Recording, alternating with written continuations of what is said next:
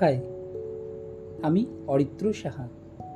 আমার প্রথম Bangla podcast show Safarnama your travel guide season one Bangladesh সিরিজের ষষ্ঠ পর্বে সবাইকে স্বাগত। আমি এই সিরিজের প্রথম পর্বে কথা দিয়েছিলাম, আমার চোখে দেখা ওপার বাংলার কাহিনী তুলে ধরব আপনাদের সামনে। থাকবে চৌষট্টিটি জেলার কাহিনী, দর্শনীয় স্থান খাদ্যাভাস ইত্যাদি। গত পর্বে আমি আলোচনা করেছিলাম ঢাকার বেশ কয়েকটি দর্শনীয় স্থান নিয়ে। অর্থাৎ ঢাকার গলিতে গলিতে যে ইতিহাস আজও বিদ্যমান, সেই ইতিহাস এবং তার নিদর্শন নিয়ে। যারা এখনও শোনেননি, ঝটপট করে শুনে ফেলুন।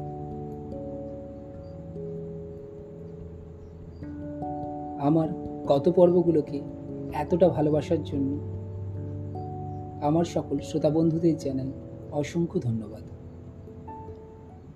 আজকে ঢাকার গলিতে গলিতে ইতিহাসের আরও নিদর্শনের কথা নিয়ে আমি থাকব আপনাদের সাথে সাফারনামা বাংলাদেশ সিরিজের এই ষষ্ঠ পর্বে।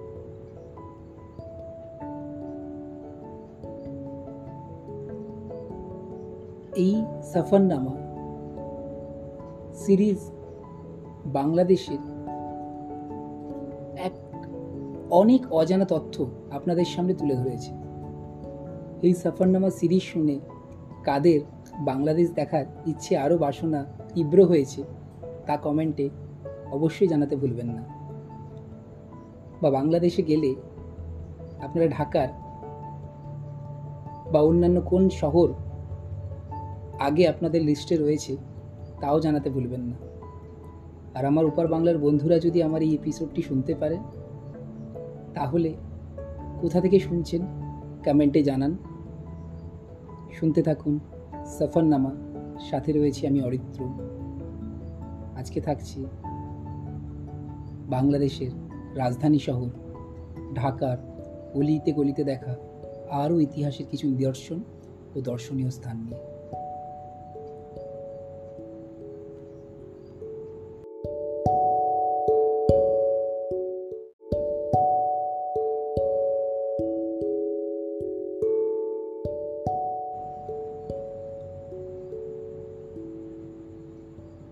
বাংলাদেশ।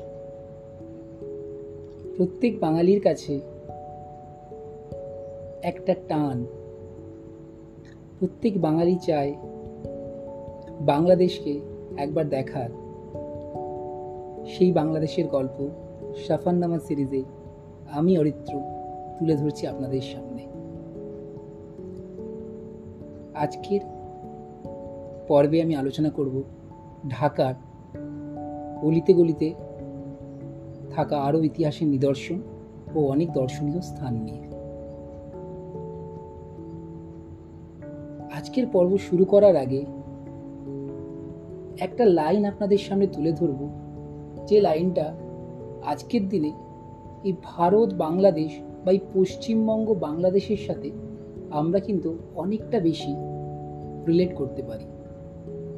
ছোটবেলায় আমরা সবাই পড়েছি বিদ্রোহী কবি কাজী নজরুল ইসলামের কবিতা, হিন্দু মুসলমান। সেই কবিতার একটি লাইন আমার খুব মন কেড়েছে।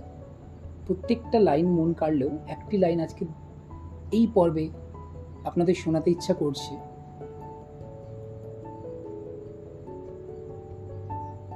লাইনটা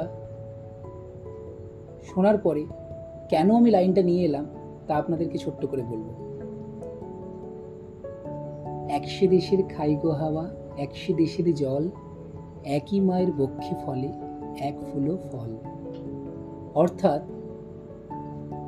বাংলাদেশ, বাংলাদেশের আকাশ, বাতাস, খাদ্যাভাস প্রভৃতির সাথেই আমাদের এপার বাংলা অর্থাৎ পশ্চিমবঙ্গের অনেক মিল রয়েছে। শুধু মাঝখানে একটা ছোট্ট শূন্যস্থান পূরণ করে রেখেছে একটি কাঁটা তার। আজকের ঢাকার দর্শনীয় স্থানগুলো বলার আগে যে জায়গাটা দিয়ে আজকের আমার এই পর্ব শুরু করব, সেটি হলো বড় কাটরা ও ছোট কাটরা। পুরানো ঢাকার যানজটে বিধ্বস্ত সদাব্যস্ত চকবাজারের দক্ষিণে মোগল স্থাপত্যের আরও এক নিদর্শন, বড় কাটরা শাহসুজার নির্দেশে তার বসবাসের জন্য এই ইমারত তৈরি করা হলেও মুসাফিরখানা হিসেবে ব্যবহারের অনুমতি দেন ও এই ইমারত মেরামতির ব্যয় চালানোর জন্য বাইশটি দোকানঘর তৈরি করেন।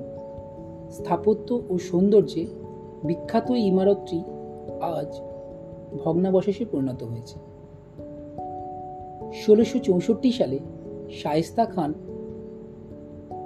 বড় কাটরার পূর্ব দিকে বুড়িগঙ্গা নদীর তীরে এবং ছোট কাটরাও মোগল আমলের এক অপূর্ব স্থাপত্য। শায়েস্তা খাঁ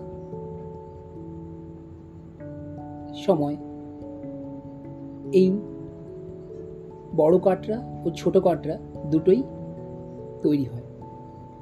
সরাইখানা ও প্রশাসনিক কাজে শিয়ামলে ব্যবহৃত হলেও আজ সরুগলির ওপরে ভাঙা ইমারতটি বিশাল তরুণের মতো দাঁড়িয়ে পুরান ঢাকার ইতিহাস সমগ্র বিশ্বের কাছে তুলে ধরে। দ্বিতীয় যে জায়গাটি আজকে বলব, জায়গাটির নাম হলো শাঁখারি বাজার। নামটার সাথে অনেকেই বুঝতে পারছেন কেন নাম।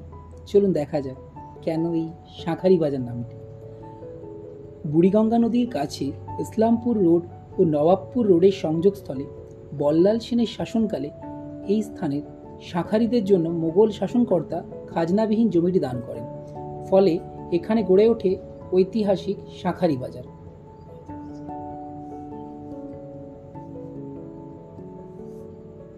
এরপরে জায়গাটা হলো ঢাকা কলেজের স্কুল। অর্থাৎ শিক্ষা বিস্তারে সারা বিশ্বের মধ্যে প্রথম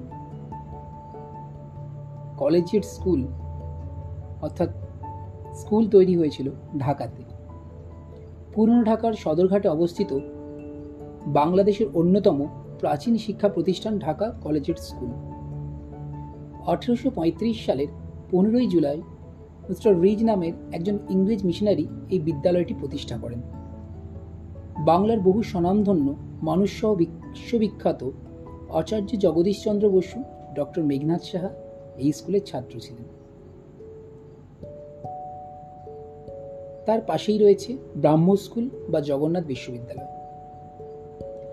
আঠারোশো আটান্ন সালে ব্রাহ্ম স্কুল নামে প্রতিষ্ঠিত স্কুলটি আঠারোশো বাহাত্তর সালে জমিদার কিশোরীলাল চৌধুরীর হাতে এলেও তিনি তার পিতার নামে স্কুলটির নামকরণ করেন। উনিশশো আটষট্টি সালে সরকারি মর্যাদা লাভ ও দু হাজার পাঁচ সালে পূর্ণাঙ্গ বিশ্ববিদ্যালয়ের উন্নতি হয়ে বর্তমানে জগন্নাথ বিশ্ববিদ্যালয় নামে খ্যাতি লাভ করেছে।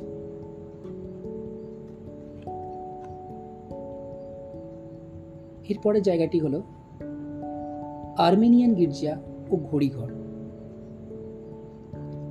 সতেরোশো একাশি সালে আর্মেনিয়ান তাদের গোরস্থানের স্থলে আর্মেনিয়ান গির্জা নির্মাণ করেন। দর্শনীয় ইমারত গির্জাটি লম্বায় প্রায় সাতশো পঞ্চাশ ফুট। পাশেই রয়েছে একটি ঘড়ি ঘর আঠেরোশো সাতানব্বই সালের ভূমিকম্পে যা ভেঙে যায়। এই ঘড়িঘরের পাশেই রয়েছে সেন্ট থমাস চার্চ। সাকারি বাজারের পূর্ব দিকে এবং বাহাদুর শাহ পার্কের উত্তরে আঠেরোশো উনিশ সালে কয়েদিদের দিয়ে তৈরি করা হয়েছিল সেন্ট থমাস চার্চ। এই চূড়ায় একটি বড় আকারের ঘড়ি আছে।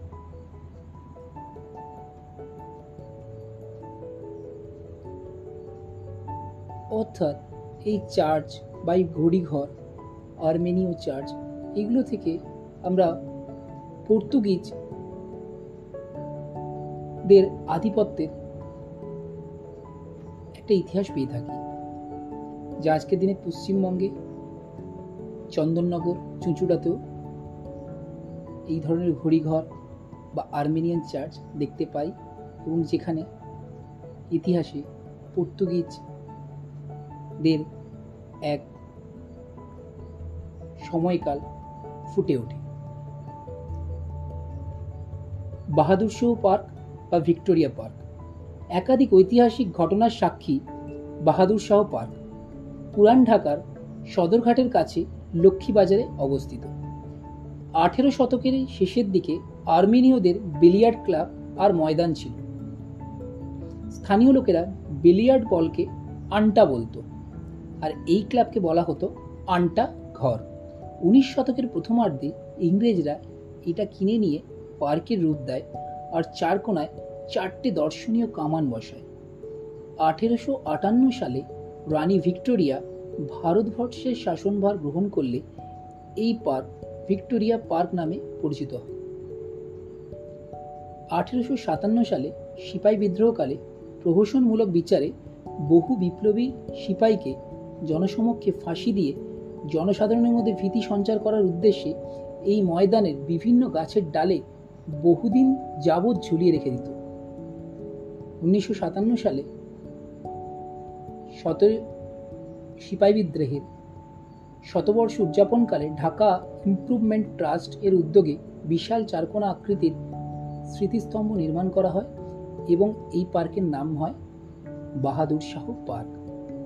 অর্থাৎ এই পার্ক আজও বহু বিপ্লবী সিপাহীদের ইতিহাস সাক্ষ্য বহন করে চলেছে। এরপরে জায়গাটি হল রূপলাল হাউস। ঊনবিংশ শতকে নির্মিত পুরানো ঢাকার শ্যামবাজার এলাকার রূপলাল হাউসটির স্থাপত্যশৈল অভিনব। ভবনটি নির্মাণ করেন হিন্দু ব্যবসায়ী দুই ভাই রূপলাল দাস ও রঘুনাথ দাস। এরপরে যে জায়গাটি আমার লিস্টে রয়েছে, সেটা হলো রংমহল। বুড়িগঙ্গা নদীর তীরে অষ্টাদশ শতাব্দীর মাঝামাঝি সময় জালালপুর পরগনার জমিদার রংমহল নামে প্রমোদ ভবন নির্মাণ করেন পরে এটি ফরাসি বণিকরা কিনে নেয়। আঠেরোশো পঁয়ত্রিশ সালে বেগম বাজারের খাজা আলিমুল্লাহ এটি ক্রয় করেন। আঠেরোশো বাহাত্তর সালে তার পুত্র নাওয়ার আব্দুল গনি তার প্রিয় পুত্র খাজা আহসান উল্লাহর নাম অনুসরণ করে প্রাসাদটি নতুনভাবে নির্মাণ করেন।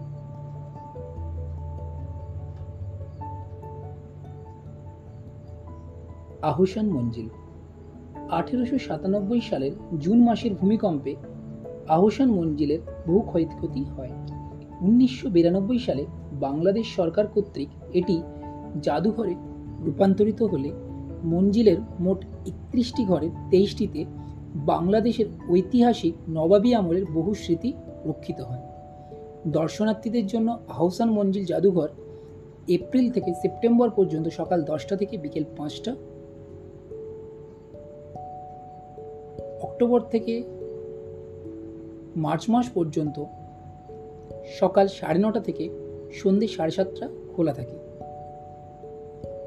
বৃহস্পতিবার ও অন্যান্য সরকারি ছুটির দিনে জাদুঘরটি বন্ধ থাকে।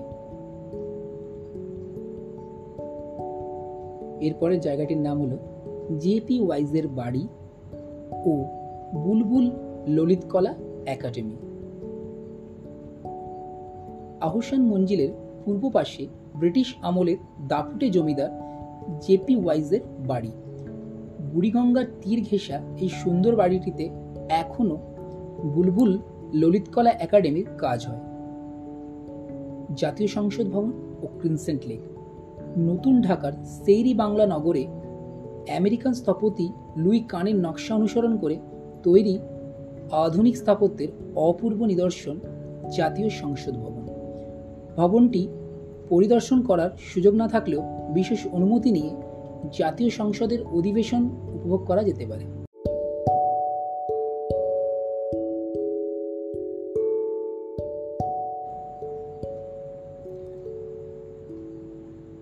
আপনারা শুনছেন Safarnama your travel guide season one Bangladesh series সাথে রয়েছি আমি অরিত্র। আজকের পর্বে আমি তুলে ধরছি ঢাকার অনেক দর্শনীয় স্থান এবং অলিতে গলিতে থাকা অনেক ঐতিহাসিক নিদর্শন। এবার যে জায়গাটির নাম বলব, জায়গাটির নাম হলো জাতীয় বিজ্ঞান ও প্রযুক্তি জাদুঘর। অঞ্জারগাঁও এলাকায় ভৌত বিজ্ঞান, প্রযুক্তি বিজ্ঞান ও জীবন বিজ্ঞানের গ্যালারি সম্বলিত জাতীয় বিজ্ঞান ও প্রযুক্তি জাদুঘরটি শনিবার থেকে বুধবার পর্যন্ত সকাল নটা থেকে বিকেল পাঁচটা পর্যন্ত খোলা থাকে। বৃহস্পতিবার, শুক্রবার বন্ধ থাকে। শনি ও রবিবার টিকিটের বিনিময়ে টেলিস্কোপে আকাশ পর্যবেক্ষণ করার সুযোগও মেলে। অর্থাৎ আমাদের এপার বাংলার, ভিক্টোরিয়া, পাশে যে বিল্লা প্ল্যানেটোরিয়াম রয়েছে, যেখানে আমরা টেলিস্কোপে আকাশ পর্যবেক্ষণ করতে পারি, সেই রকমই এক প্রযুক্তি জাদুঘরও রয়েছে ঢাকাতে।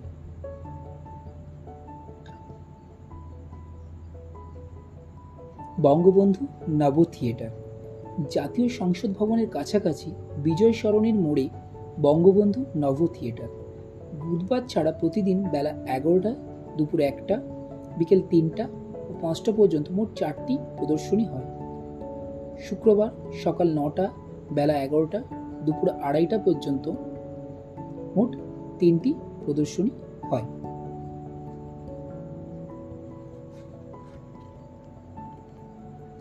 ঢাকা মসজিদের শহর।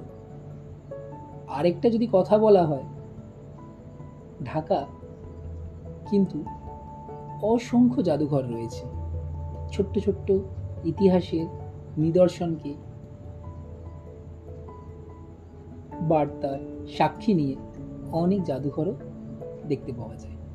এবার যে জাদুঘরটি, সেটি হলো বঙ্গবন্ধু স্মৃতি জাদুঘর।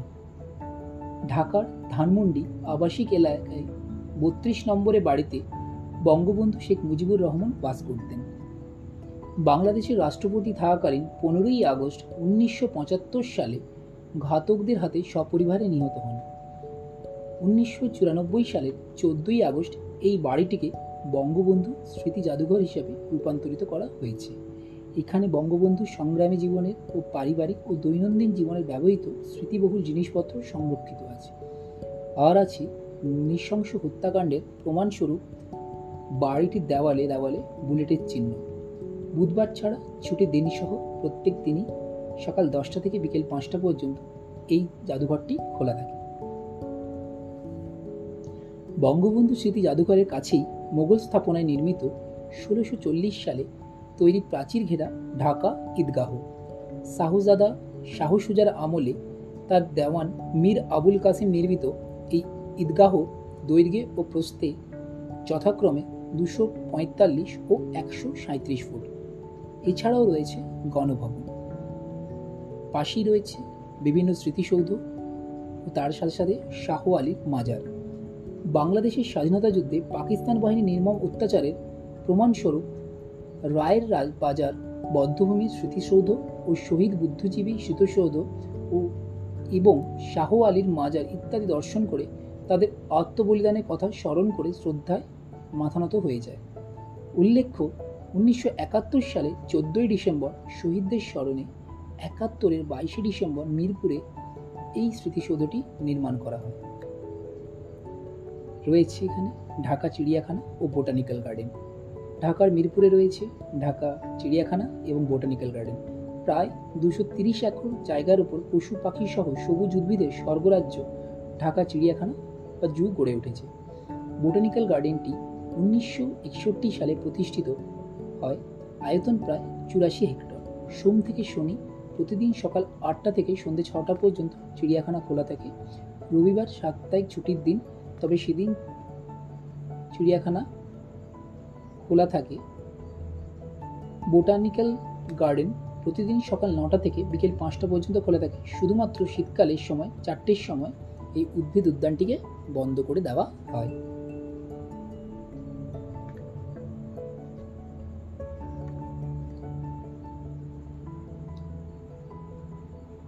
এরপরে রয়েছে জাতীয় স্মৃতিসৌধ। ঢাকা থেকে প্রায় পঁচিশ কিলোমিটার দূরে সাভারের নবীনগরে নির্মিত জাতীয় স্মৃতিসৌধ। স্বাধীনতা যুদ্ধে প্রাণ বিসর্জনকারী সংগ্রামীদের স্মরণে উনিশশো বাহাত্তর সালে ষোলোই ডিসেম্বর প্রথম বিজয় দিবসে এর ভিত্তি ভিত্তিপ্রস্তর স্থাপন করেন বঙ্গবন্ধু শেখ মুজিবুর রহমান। উনিশশো বিরাশি সালে স্থপতি সৈয়দ মঈনুল হোসেন একশো পঞ্চাশ ফুট উঁচু এই জাতীয় স্মৃতিসৌধটি নির্মাণ করেন কংক্রিটের ত্রিভুজাকৃতি সাতজোড়া দেওয়ালের মাধ্যমে বাংলাদেশের স্বাধীনতা সংগ্রামে সাতটি সময়কালের নির্দেশ করা হয়েছে এই জাতীয় স্মৃতিসৌধতে। এর চারপাশে রয়েছে একটি কৃত্রিম লেক। এই জাতীয় স্মৃতিসৌধতে কোনো রকম প্রবেশ মূল্য কিন্তু লাগে না।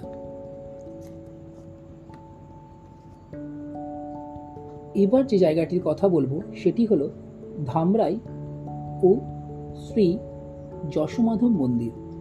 প্রাচীন মন জনপদ ধামরাই ঢাকা থেকে প্রায় পঁয়ষট্টি কিলোমিটার দূরে অবস্থিত। প্রায় তিনশো বছর আগে এখানকার জমিদাররা প্রায় ষাট ফুট উঁচু সাততলা বিশিষ্ট হ্রদ তৈরি করেছিলেন। মুক্তিযুদ্ধের সময় পাকিস্তানি সৈন্যরা তা পুড়িয়ে দেয়। বর্তমানে ভারত সরকারের সহায়তায় প্রায় চল্লিশ ফুট উঁচু ও কুড়ি ফুট চওড়া রথ তৈরি করা হয়েছে এখানে। ধামরাইয়ে প্রাচীন শ্রী যশোমাধব মন্দিরে প্রতি বছর আষাঢ়ের শুক্লা দ্বিতীয়া তিথিতে জাঁকজমকপূর্ণ রথযাত্রা অনুষ্ঠিত হয়। এছাড়া এখানকার ঐতিহ্যবাহী কাঁসা শিল্প আজ খ্যাতি রাখে। গান্ধী মাঠ ও জগবন্ধু সাহা হাউস নবাবগঞ্জের গান্ধী মাঠ ইতিহাসকে স্মরণ করে, যা প্রাচীন আর এন হাউস নামে পরিচিত। গান্ধী মাঠ থেকে এক কিলোমিটার এগোলে আরেকটি পুরনো ভবন রয়েছে যা জগবন্ধু শাহ হাউস নামে পরিচিত। খেলারাম দাতার ধ্বংসপ্রাপ্ত বাড়ি, জপমালা রানীর গির্জা ও ব্রজনিকেতন।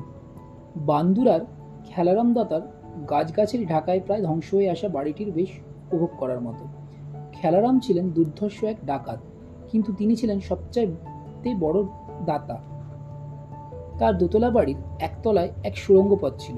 ইচ্ছামতী নদীর তীর পর্যন্ত বিস্তৃত এই সুড়ঙ্গ পথের মাঝখানে মঠের আকৃতি ঘরটিকে ডাকাতে সম্পদ রাখা হতো বলে ধারণা করা হয়। নবাবগঞ্জের ওপর দিয়ে বয়ে যাওয়া ক্ষীণকায়া ইচ্ছামতি তারই সাক্ষী। বান্দুরায় জপমালা রানীর গির্জা ও ব্রজনিকেতন মনোরম একটি দর্শনীয় স্থান। সতেরোশো সাতাত্তর সালে জপমালা গির্জা নির্মিত হয়।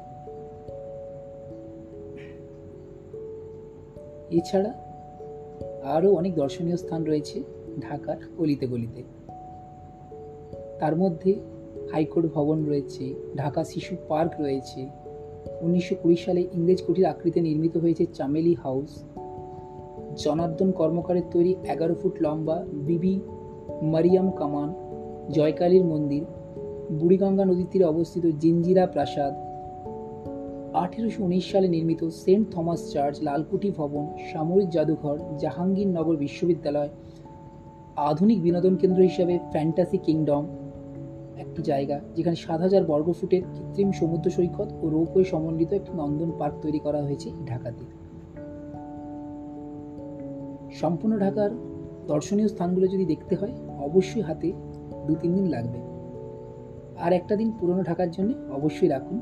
পুরনো ঢাকার অলিগলি ঘুরতে গেলে পায়ে হেঁটে এবং রিক্সা চেপেই ঘোরা ভালো। পুরনো ঢাকায় রিক্সাই সবচাইতে সচল বাহন। এছাড়া এখানে বুড়িগঙ্গার যে জলবিহার রয়েছে, সেটাও কিন্তু সেরে ফেলা যায়। আর একটা দিন রাখুন নতুন ঢাকার জন্যে আর তার আশেপাশে এলাকাগুলো দেখে নেওয়ার জন্য।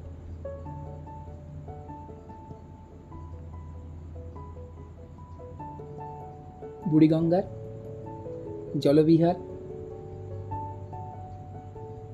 এক অসাধারণ আনন্দ আপনাদের দেবে। কথা দিলাম, এখানে নৌকা আবার ঘণ্টা হিসেবে ভাড়া পাওয়া যায় এবং এখানেই জলবিহারের যে আকর্ষণ রয়েছে তা কিন্তু অবশ্যই মিস করার মতো নয়।